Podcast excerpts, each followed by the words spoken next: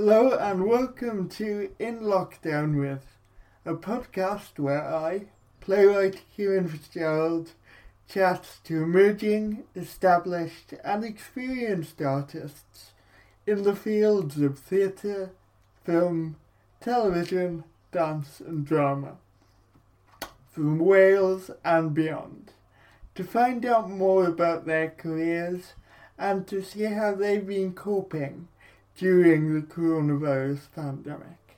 Expect laughs, gossip, and an insight into the careers of some of Wales's best known creatives. If you enjoy this podcast, please like and subscribe on Apple Podcasts and Spotify. Thank you. Hello and welcome to In Lockdown Red with me, Kieran Fitzgerald. Today my guest is Connor Allen. Hey Connor, how's it going? Hey dude, yeah, I'm very well. How are you? Not too bad. Not too bad. Getting through, I think. think it's got to that point now where you just gotta kind of keep going and keep at it and, you know, tr- Yeah. try and stay motivated as much as anything. Yeah, no, a lot of a lot of people have, have had that that kind of issue, I guess. Um, and I guess it's hard. It feels like Groundhog Day sometimes, doesn't it? Because you're doing Yeah. the same thing over and over. Um, so yeah, I can understand um, a lot of people, you know, like losing that motivation to do creative stuff. It's hard. It is hard. How, how have you kind of managed in that regard? Yeah, I, I've been really, I've been really lucky um, to have like some great opportunities with like Sherman Ten, um, yeah, and uh, Arts Council Wales um, since lockdown. So like I, I've Okay. been quite lucky. Um, so yeah, I've been I've, I've been able to keep busy creatively, but also keep busy Mm. like doing other stuff. So yeah, I've been I've been really lucky. And it's great that those opportunities are out there, that the Sherman are doing stuff like that. Uh, Yeah, yeah, definitely. Um, like Sherman Ten was a brilliant platform. Um, uh, again with like BBC, uh, Welsh Voices. Um, yeah, I've got another opportunity through that now. right. Um, so yeah, it's like they, they've added up, and it, it's great then, like because it helps my development Yeah. um, as kind of like an artist. Um, yeah, so yeah, it's just been it's been good. Um, yeah. I wanted to kind of start at the beginning and ask you, how did you first get interested in theatre? Wow, yeah. Um, right, for that question, I'll, I'll have to take you back a few years. Um, so when I was in six, well, not even six months. So when I was about ten, um, I lost my best friend to a brain tumor, Right. and since then, I, I was I was adamant I wanted to be a doctor um, because I never wanted people to feel the way that I felt when I lost my friend. Yeah. So I was going to save people's lives. Um, very naive of me to think at that time, but that, that's the mindset I had. Yeah. So I went I went all through school, took all the right GCSEs, got all my A star C's, took all my right A levels, and I was going to be a doctor.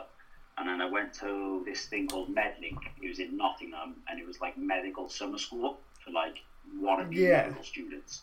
And I, I was there for two weeks, and I hated every minute of it. And I just I came away. I always remember being sat in um, in a lecture theatre making notes on this heart surgeon, and I just felt like I was meant for so much more than just sat behind a desk for seven years Yeah. making notes. I, I I didn't know what that was at the time. I probably still don't, but I just felt like I was meant for so much more. So I came I came home, sat down with my mum, and we, we had a chat. She was like, "Oh, you know, sleep on it." And um, I, I was just adamant. I was like, "No, I don't want. I'll, I'll just." I was working in Primark at the time, a Yeah. part-time job, and I was just like, "I'm going to work in Primark for, for the rest of my life." And then uh, my mum was like, "Well, you you either go to university or you get a full-time job." And then my drama teacher, so I was about 17 at this time then. So, like I said, I've had a good seven years now of wanting to be a doctor. Changed that, and then my drama teacher, I had two um, uh, two more options left on my UCAS, and my drama Yeah. teacher was like, "Please, just apply for one. I'll help you with your monologue, and yeah, just just to see." just to give yourself options. So um, at the time, I was in trouble with. Um, so my blog, I wrote a blog obviously back last year. I started a blog about like absent fathers and the impact and Okay. stuff, and um, it was based off a period in my life when um, I basically uh, was in trouble with the police and I got arrested and I got sentenced and I got given what was called a uh, suspended sentence. So it meant that I couldn't get in any trouble um, with the police, not even a warning for a set amount of time, which was like three, two or three years. Um, so that's why I was like, I want to get as far away from Newport as I can, still remain in Wales because I get lots of benefits for being a Welsh student. Yeah. So then um, Trinity in Carmarthen, um, I, I, I read it up about and I found out about it and I thought, okay, Carmarthen is a good, you know, two hours Yeah. on a train, it's, it's a good drive. It's all right, actually.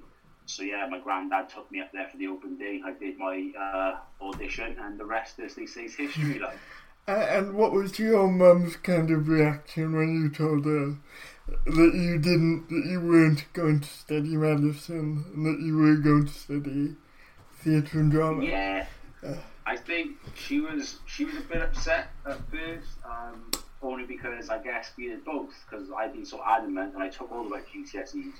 It was like both of our dream in a way, because like she had been with me since obviously like I lost my, my my best friend to that point when I was like 17. I was like I don't want to do this anymore. So but like so we had gone on that journey, and she'd helped me with my revision, and yeah. So um, yeah, she was a bit upset at first, um, and then obviously like she had no idea about the world of acting and, and Yeah. art. So for her, it was a very alien thing for me to be like, all right, I'm going to go and do acting. I'm going to go and do drama. Bearing in mind, he fell into kind of acting as like uh, I did it for GCSE because I thought it was uh, an easy, I say in quotation marks, Yeah. GCSE to take, and we just played theatre games, so it's fine. Um, so how wrong was I? And um, basically, my, my, my family, well, I said my, mum and my nan made me a deal that for every A I got at um, at GCSE, they give me ten pound. And I Yeah. was like, well, that's an easy ten pound then, really. It makes me just play games all day. So you And saw then, it, you saw it as, oh, I can get an A in that, I'll get 10 quid as Yeah. that, that's the way Yeah. you.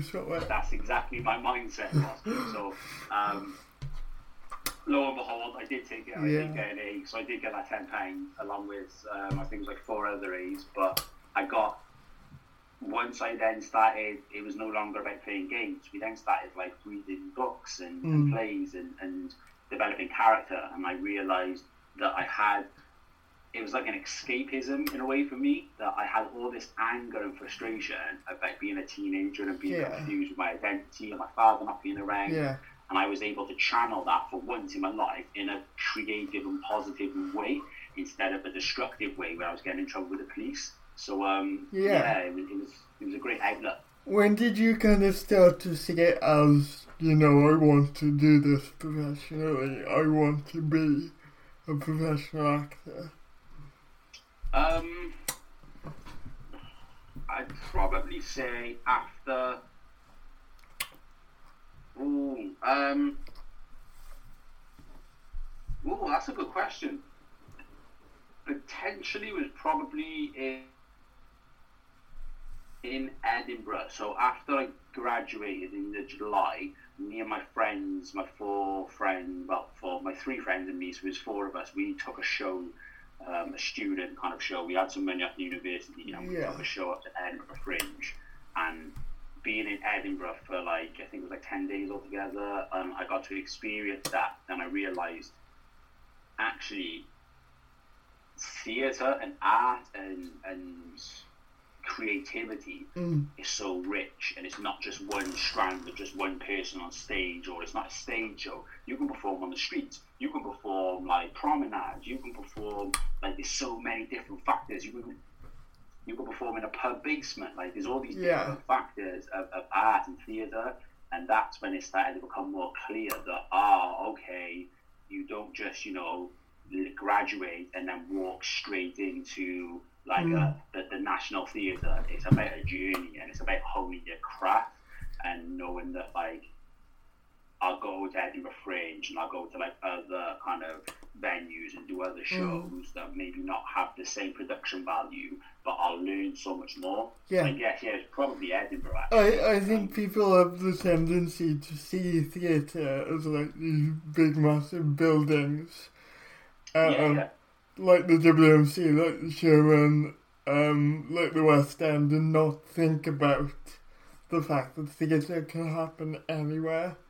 Yeah, It like, can- and, and I, I truly believe that. I was like, the theatre is, I, I say it all the time. In every interview I'm in, I always bring up the same quote. It's like, theatre is a reflection of life, and all lives Mm. are different. So that doesn't mean that, like, you have to have one certain way, like, on stage. You can show as many different kind of um, processes as you want Yeah, because all lives are different. So it's like you Mm. need that. Why can't you just perform a monologue on a park bench in a park outside to a group of people? that's still theatre. Yeah, Yeah. the so it, it- yeah, I, I 100% agree. And, and I think that's where people get hung up about theatre, this kind of process of kind of going to one of these buildings and having to like Yeah. behave in a certain way.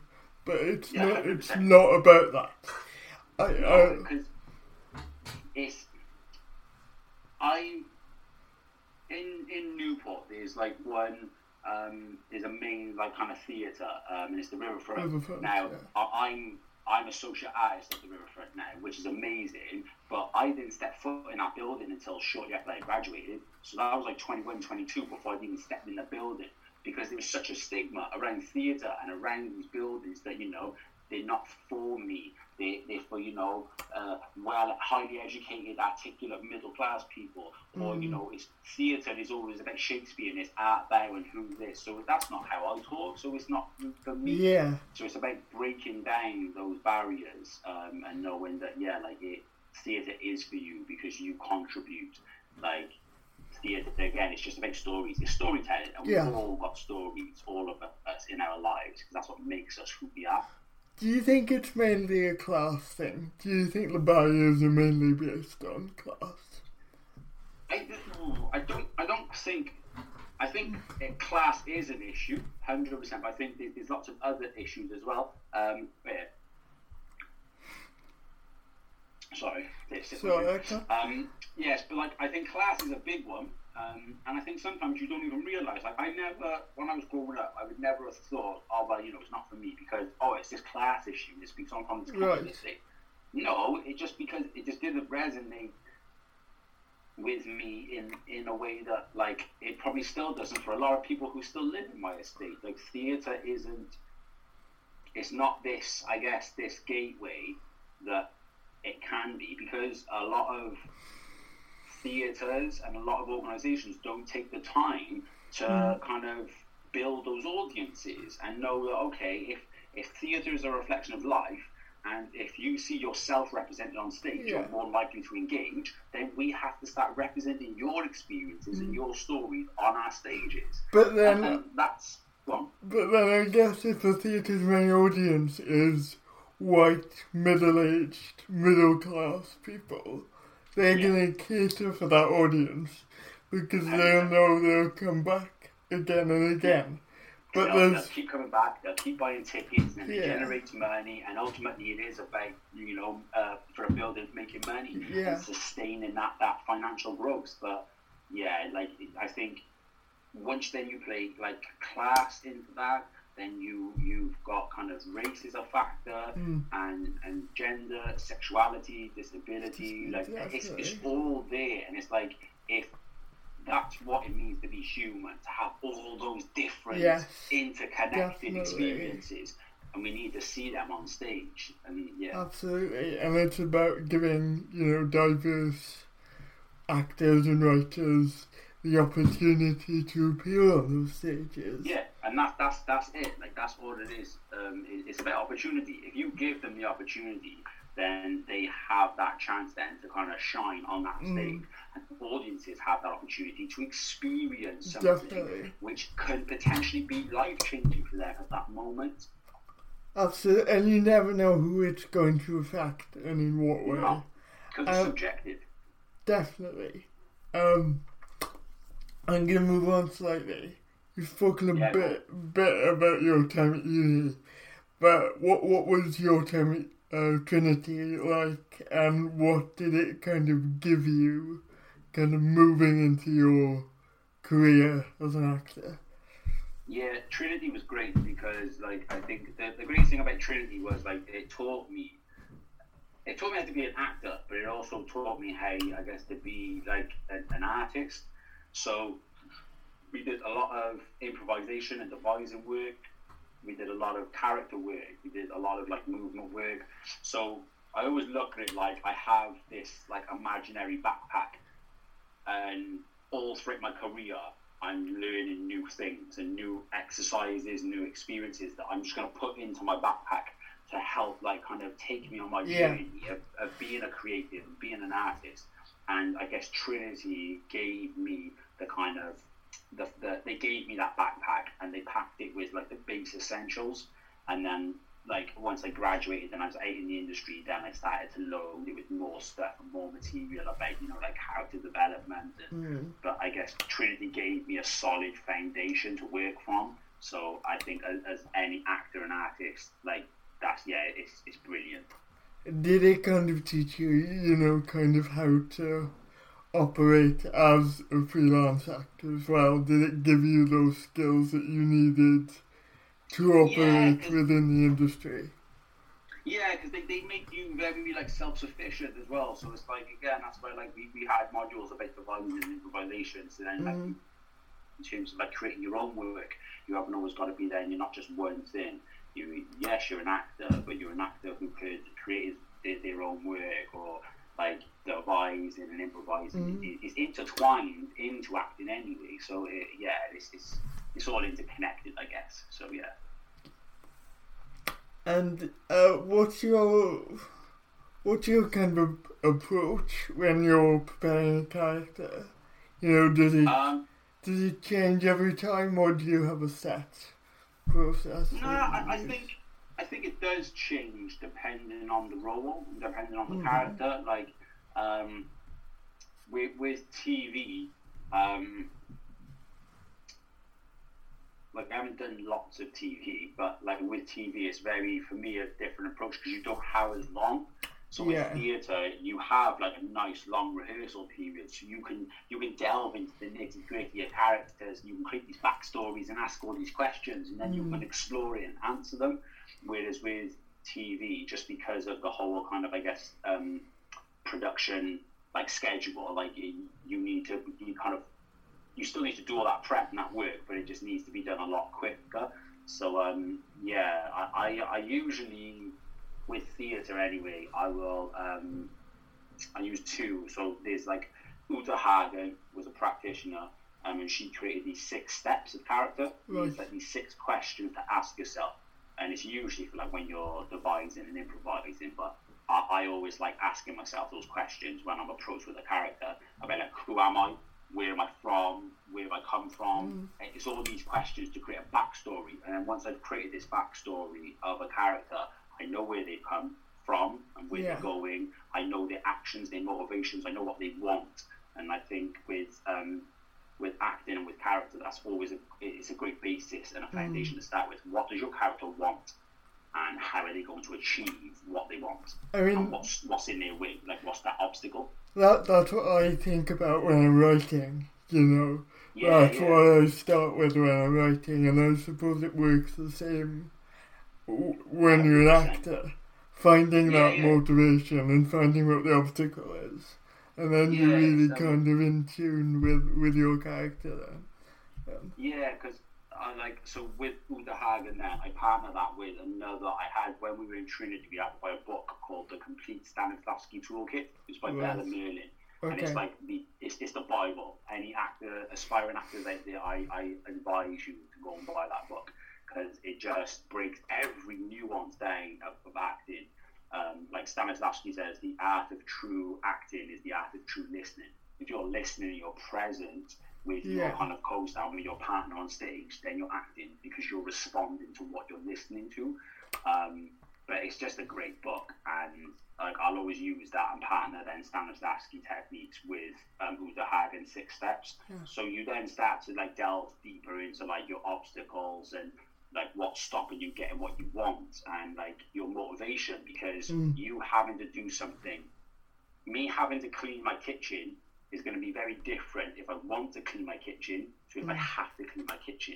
They're Mm. Yes, very different motivations. Yeah, so it, yeah, it's, it's very uh, yeah. And then what is what is the obstacle that is stopping you from? stopping you cleaning yeah, your see, kitchen. again? They'll Yeah. be different. Yeah. Um, you'll have a different obstacle stopping me when I want to clean the kitchen to when I have to clean the Yeah. kitchen. So yeah, man. But you can completely have that parallel with, with writing. Like it's near as well because you're creating Mm, character and you're creating worlds and it's the same with acting you're creating character backstories and you're creating definitely. like yeah these worlds in your head yeah it's exactly the same for writing And you were only one slightly. yeah yeah You were um, part of Real Human Being for Taking Flight back in 2014 and yeah yeah 2015. What was being in that play like? It's a play which is about uh, d- disability crime. So what was Yeah. it like as a non-disabled person being in, in that play? yeah it, that, that play was fantastic man and that's that's credit to taking flight and to Matthew Bogle for, for like that for creating that um obviously like I played a non-disabled character so for me it was Yeah. I, I guess I was learning as my character was learning. So like as Reese was learning about kind of all the hate crimes and, and the terminology, I as Connor was also learning those things. Um, so yeah, it was very it, it was an eye opening experience. Um, yeah, to kind of have that and to just again like learn about terminology because like in the disabled community, like a lot of people don't like to use the word impairment. They just like to use disabled. Yeah. People prefer to use like non-disabled, and you shouldn't use like able-bodied. So Yeah. it's like it's just knowing that terminology, and it just really helps them just be more inclusive. And it's those really subtle things, quite subtle things, which I think um, Yeah. non-disabled people don't like generally pick up on. So Yeah, it's- hundred percent. it's like, but in terms of the, the, the impact that that play had, Yeah, What the was- impact was incredible because like we, we I think altogether we told that to like over eight thousand students like and kids Wow. and just seeing like seeing their reaction like after so we would do a workshop with them um, and like obviously I don't know if you you watched the piece but like you would have like you we do a workshop with them about terminology and then they would watch a piece of, uh, of like the, the play and then at the end of that piece obviously like um, Catherine calls Alice a spaz and you can just hear Yeah. that and they just get like Yeah. all the kids like oh my god oh, I can't see that that is that's beautiful because then you know Mm. all right we we we're doing our job and Yeah. it's working because it's that thing of that terminology being used when when kids use it, they largely use it out of context without Yeah. necessarily knowing the meaning of it. And I guess to Yeah, put it so kind of starkly in front of them makes them realize, oh, actually, that's what that that means. that's what that actually means. Yeah. And we went through like all the terminology of what it actually means Mm. as well. And then you, yeah, you can just see the cogs turning in their mind. You're like, oh, okay, I can't use that. And yeah, so yeah, it was it was incredible, man. And that's that's one of the shows that I'll always, I guess, remain quite close to my heart because of the Mm. impact that it had. And um, early this year, you were in um, Pwysgo Chwarae by Elgan Rhys. Yeah, What was, because do you speak Welsh, Connor? I was I, I, I learned I, I, I, learned I learned I learned Welsh for that and I'm learning Welsh. now. I'm a Welsh learner. How was Um, that? That was tough. I'm not gonna deny that. Um, but again, I had like a great support network um, in Elgan, who is like one of Mm. the most generous client high souls in this industry, mm. and yeah, he, he was very, as was the whole team, and they went through like everything with me, and we broke it down, and yeah, it was it was great. And, and did it feel kind of alien at first? And it, do you know what? I, I, I take it like Shakespeare. So right whenever I perform Shakespeare, I'll have obviously like the original text, but I'll also have the translation, mm-hmm. so you know what I'm saying and playing those actions. And it was the exact same. I'd have the Welsh script, but I'd also have the English translation. So as I'm learning the Welsh and I'm learning more Welsh, like I, I'm still having the English translation, so I can be like authentic in like my wants and needs. So yeah, it, it was it was tough. I'm not gonna lie, it was tough, um, but it was worth it though because it was a beautiful mm. show. I I didn't see it when I was kid. It was beautiful. Uh, it's on YouTube at the moment. Oh, is it? Oh, yes. I, will give it a watch. I will. Get on that. Um, but um, in terms of writing, how did you first kind of become interested in writing? Is it kind of something that you've you've always done, or is it a more recent thing? Nah, yeah, it's that's a more recent. Um, I won a competition called Monologue Slam, um, and one of the judges on there was John McGrath, who was right. the artistic director of National Theatre Wales at the time, and he invited me in for a kind of a meeting and a conversation to kind of get to know me more. And um, yeah, like I had at the time this idea about like a a large scale um, site specific piece of Black history theatre. Yeah. Um, he he was very like supportive, but he he he made me realize that like you've got to you can't just walk in on day one and be manager of Manchester United. Like you have to get that experience yeah. to be at that level. Um, so, but he was like, I love your passion and your storytelling let me partner you then with Kelly Jones, who was running it, oh, uh, Tom Wentworth, yeah. who was who they, they were running a, scratch night called um, Story of the Streets. And yes. um, that's when I wrote then my, my first ever piece. And Kelly and Ryan Remain, who directed that piece, they loved my writing. And um, yeah, they, they kind of mentored me and, and helped me ever since. And Kelly has just basically been a mentor ever since that, really. And that was about four, like four years ago. I want to say. Okay. Could be wrong. I think yeah. I think it's like four years. So yeah. How how did you feel watching your own work on that first scratch night for the first time yeah, hearing I'm, I'm, it I'm cool. Yeah, I'm alright. Nah, I, I like it because I like I like seeing what other people do with my work. Like, I'm not precious. So right. maybe that's the actor in me, and I'm always interested by like what people are going to do and portray my words, mm. how they're going to direct. Uh, like I, I, I think it's beautiful. I love it. So I love seeing like all those different portrayals mm. because like we're all like there's only there's only one Kelly Jones in, in the whole world. Um, yes.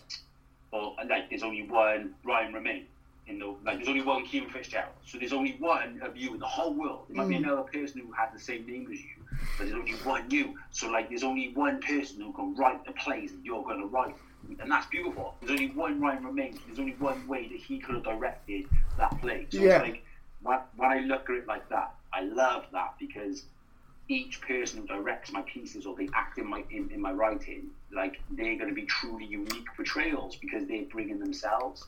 So uh, I love it. And and a director can bring things out of a piece of writing that you, yeah. as the writer, wouldn't have thought of. And you 100%. know, it gives you a completely different viewpoint on something that you've written, which I think is oh, amazing yeah. as well.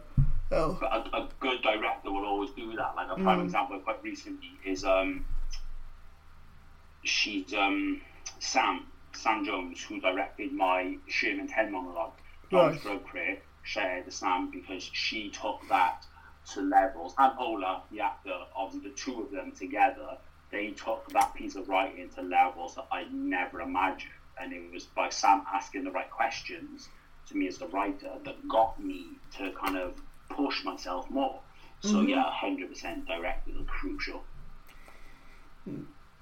Um, so you were part of Platform, which was run by Theo. Um, yeah, yeah. What what did that kind of give you as an emerging artist? Um, that that put me on the radar of um, Helen Perry at the BBC. So that kind of opened that door, and then Okay. she watched. Yeah, so she came along to, to that and watched my script, and then approached me afterwards. We had a chat, and she just tracked my progress basically over the next two years. To the point then that she thought I was ready and, and invited me onto the Welsh Voices, um, which is the writing program that I'm currently on. So yeah, it, I, it just opens lots of doors in a way that like yeah, networking. It was, as it sounds, like a platform for you to go on to, Yeah, to definitely. the BBC New Voices, which, um, Yeah. how, how much have you learnt and developed as a writer by being Like, so- part of that? I've probably developed more over the last year being a part of Welsh Voices and Gary Owen's kind of Royal Court group Yeah. Sherman than I would have done over like my 28 years of living. I've learned so much, like um, about like storytelling and the structures and parameters of like character. Like there's just so much, and I think being an actor as well, like I you bring something else sometimes as well. Uh, like when you're writing character, you know what it's like to portray character. So Yeah. it's, it's a, yeah, it's, it's very different. I think writing as an actor writer um, than just as a writer because sometimes you're not so, I guess, bogged down by kind of structure and, and nuance because you know well that's stuff that you can do in the rehearsal room to bring that out. Um, so yeah. And, and has it been nice kind of having time with people like Gary Owen and these writers groups? Oh, 100%. Like, I, my first session at BBC um, was with John Yorke, who wrote a book Oh, wow. Into the Woods. Yeah, so I- was I've read that I had a master class on structure with John Yorke, and I was Oh, just wow. like, what? oh my god. Like, so, yeah, like, blew my mind with, like, structure. I read the book, and it's a Yeah, brilliant book. amazing. Yeah, so to have that was, was, yeah, it was truly class. Do you ever feel kind of overwhelmed by these people? Do you get that sense of, oh my god, it's John Yorke kind of thing? Yeah, no, I guess I, I not so much. I'm always like, wow, like these people know what they're talking about, and these people Yeah. are successful. But yeah, it's always I'm always a bit like those. Every person that we look up to always started off as what we are, just people learning, Yeah. trying to get better. So I'm I'm always like we can always be like obviously one day John Yorke is gonna uh, retire and Gary Owen will stop writing plays and Helen Perry won't be there at the BBC and Elise Davison won't be there directing plays. So it's like we, we need the next generation of you know Elise Davisons, of Helen Perrys, of Gary Owens. We- like, we need them. We need the Connor Allens and the Kieran Fitzgeralds. Yeah, exactly. See? So, Oh. like, we can progress to be on like that level, and then the people coming up can then like look to us as, I guess, like role models, and, and know that like we've laid down a blueprint Yeah. to get to the level of success that we're at. Mm. But that only comes through like opportunity and collaboration. So Definitely, and you know, the only way we're gonna get there is by forging relationships within the industry and to like keep going. I think is the Yeah. most important thing. Um, hundred percent, hundred ten percent. I wanna talk about your play, working not begging, which was Yeah, yeah. on riverfront. Um, what was the process of writing that play like? So that that play came to me about three years ago. No, longer than that actually. I was basically I was working in Argos um, part time, and I was Yeah. walking into work, and I walked past a homeless lady um, who was sat outside um, just making loom bands with a little cardboard sign saying "I'm working, not begging," and I just thought that's beautiful. Like it just literally is beautiful, and and that image stuck with me for so Yeah. long. I was I couldn't shake it. I don't know why I couldn't shake it. I just couldn't shake that image of just this resilient, strong woman being like, I'm not begging, I'm working, I'm making these new bands to put a little bit of happiness into the world. You can buy them 50 pence each. There you go, right? And I was like, there's, there's something about like that Newport grit and spirit. Yeah. So, like my mum's the exact same. My nan, like every Newport woman I know is like so strong and just forged like steel. They're, they're just so resilient. Okay. And I just thought I just saw the beauty in that. And then shortly after, my nan got like um, diagnosed with a heart problem. And, Like she got sick. She's still here, um, so it's fine. But like that, it was a weird time for me because like my nan has been like such this like head of the family and like Mm. this like she's forged in, in rock like that's it's my nan like, Yeah. like I thought my nan was going to live forever and then knowing that like oh no actually my nan's human and one day I'm going to lose Mm. her that really that really stuck with me so I guess I partnered both of those ideas together and I just wrote um, this this script it was like 30 something pages at the time it was terrible um, but that's why like you go First draft. and you work on it First drafts always are. Like, first. Oh, oh, yeah, I genuinely, I found it the other day and I was reading through it and I was just laughing. I was like, Oh, I'm so glad I've now clicked the loop on this because it was terrible. Um, but that's what I mean. I had to go through Mm. that. At least I got it down, and that's nine times out of ten. That's half of, of the battle. Is just writing, getting your ideas down, and, and that dialogue down on paper or on, on screen. So um, yeah, I, I, I basically wrote that, and then I um, I went to an event at the Riverfront, and I met Yeah. Jenny Stoves and Olivia Harris. Um, shout out to those two queens. And um, yeah, they worked with me basically to do an R and D application, and I Yeah. applied for a small grant, and, and I got some money to play around with the script and hear it. Um, and then I brought um, Abigail Fitzgerald, um, who's like a, a local Newport actress. Um, shout out to her because she again brought my, my text and, and my dialogue off the page, and yeah, she was amazing. And yeah, I guess again the rest is history. After that, then I applied for a production grant, and, and I got that. And obviously due to COVID, it's been postponed, but we're looking now at like hopefully the end of the year, beginning of next, and then Right. uh, be back.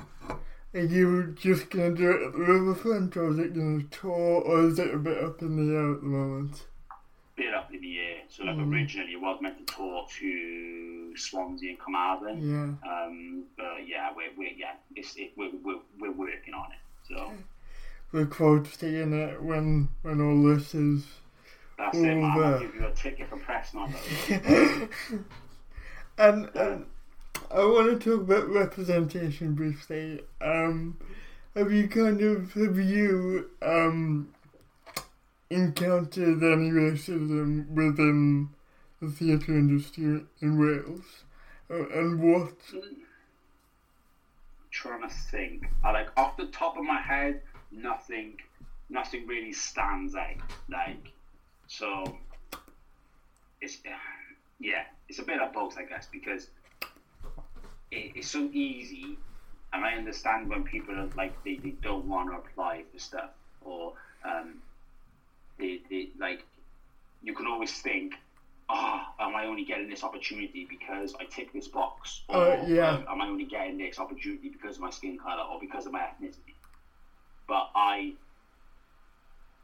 I, I never think like that. I, I had, I had a um, one of my first agents after I graduated. Uh, his name was Tom, and I always remember having a, like a really good chat with him because I was one of the first people to um, get an agent. Like after, like I, I secured my agent before I graduated Trinity. Right. So a lot of people, a lot of people um, were like, "Oh my god, like Connor's only got an agent because like he's got an afro, or Connor's only got an agent because he's mixed race." So I'm like, and I Yeah. was just a bit like, it, it just it sat really weird with me, and I was like, I don't what. So I, I remember having a chat with Tom and up front, he's a lovely guy, and he, he, he I remember him saying, he goes, Con, I'm not going to lie to you, okay? You have a very commercial look.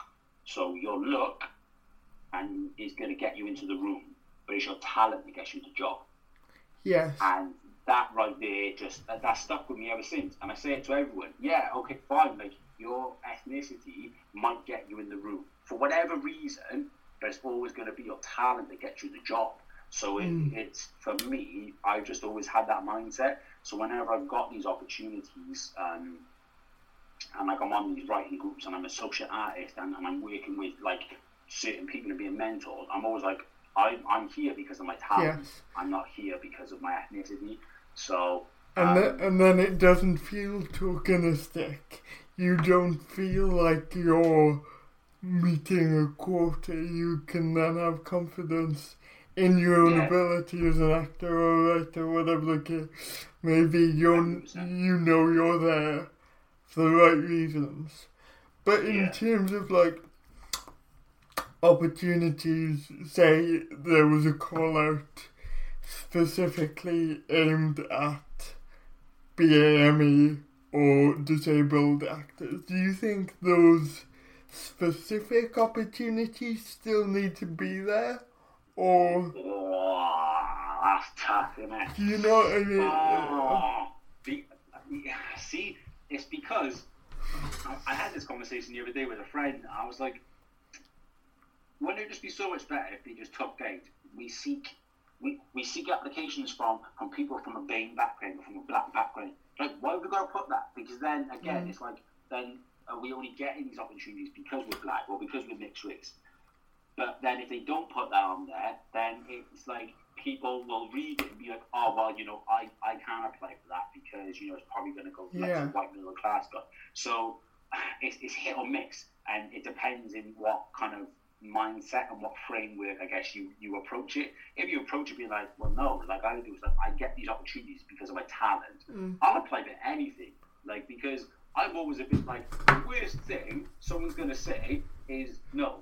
And then I'm in the Yeah, exact same definitely. position I am Yeah. in before I even apply for them. You haven't lost like, why- anything. yeah, like why wouldn't you apply? Like Yeah. apply for everything because that's only that's the only way you're going to get better is through opportunity and experience. So like knock on every single door in Definitely. Wales and in Britain, like because they're either, either they're either going to open the door and shut you in your face, or they're going to open the door and let you in. So either way is a win. Like so, yeah, I, I it it's a weird one. Um, I, I don't know. I guess uh, is is the ultimate answer. Um, what would be better because it's, it's a personal preference. Some people want them on those applications, so they know those applications uh, targeted for like Mm. the black community and, and the BAME community, um, and other people don't. Like so, I, I, I'm of the true belief that if you feel in yourself that you're worthy of applying, then apply because like, Yeah. the worst thing that's going to happen is you don't get picked. So you'll be in the exact same position you're in, but you've already done the application. So you, you've learned some stuff from applying. Yeah. So, yeah. I guess what might happen is that whatever community we're talking about, they might think, oh, that's the only opportunity for me. I can't apply for the more kind of general call outs. yeah. If, it, if it's pigeonholed that much, it, bo- Yeah, it box, like- boxes people into a corner a bit. Why can't we just have, we accept applications from all backgrounds?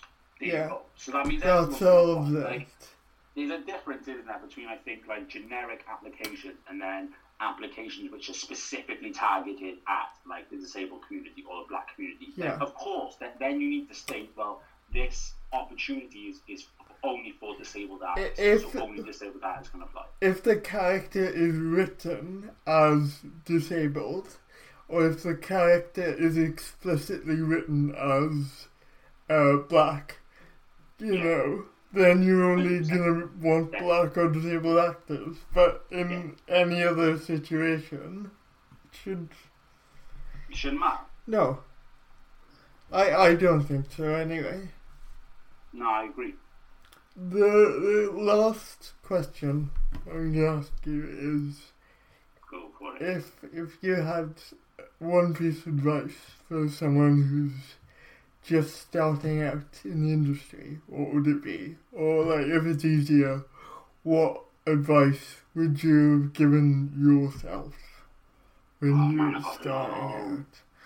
Um, kind of like similar to what I said just then, isn't it? Like knock on doors, like uh, uh, like write to theatre companies, like write to agents, write to directors, artistic directors. Send those emails because the worst thing that's going to happen is they don't reply. Mm, But you haven't you haven't lost anything. Like you, you could only gain something because they're either going to reply and be like, "Thank you for your time," and at least you're on their radar, or at least you send that email, or they're going to offer you an opportunity, or they're going to be like, "Okay, cool, like." Our casting process is this, or we accept submissions through this. Like, or they might invite you in for a meeting. So I would be be brave and bold and knock on doors would be my advice that I would give new artists. And if I could and another piece of advice I'd probably say, which is more crucial, is create your own success.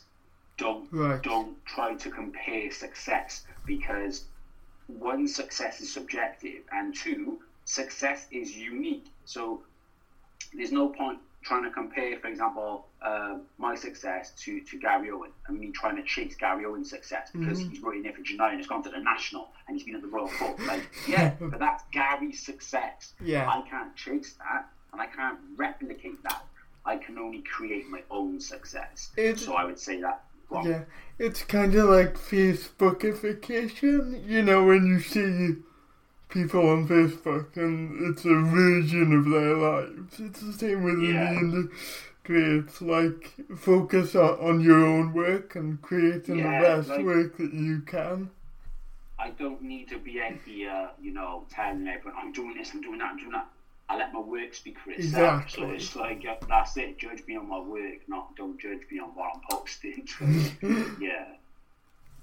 Uh, thanks, Connor. It's been brilliant talking to you. Thank Oh you man, honestly, thank you Um, for having me on. And yeah, been really been great. amazing.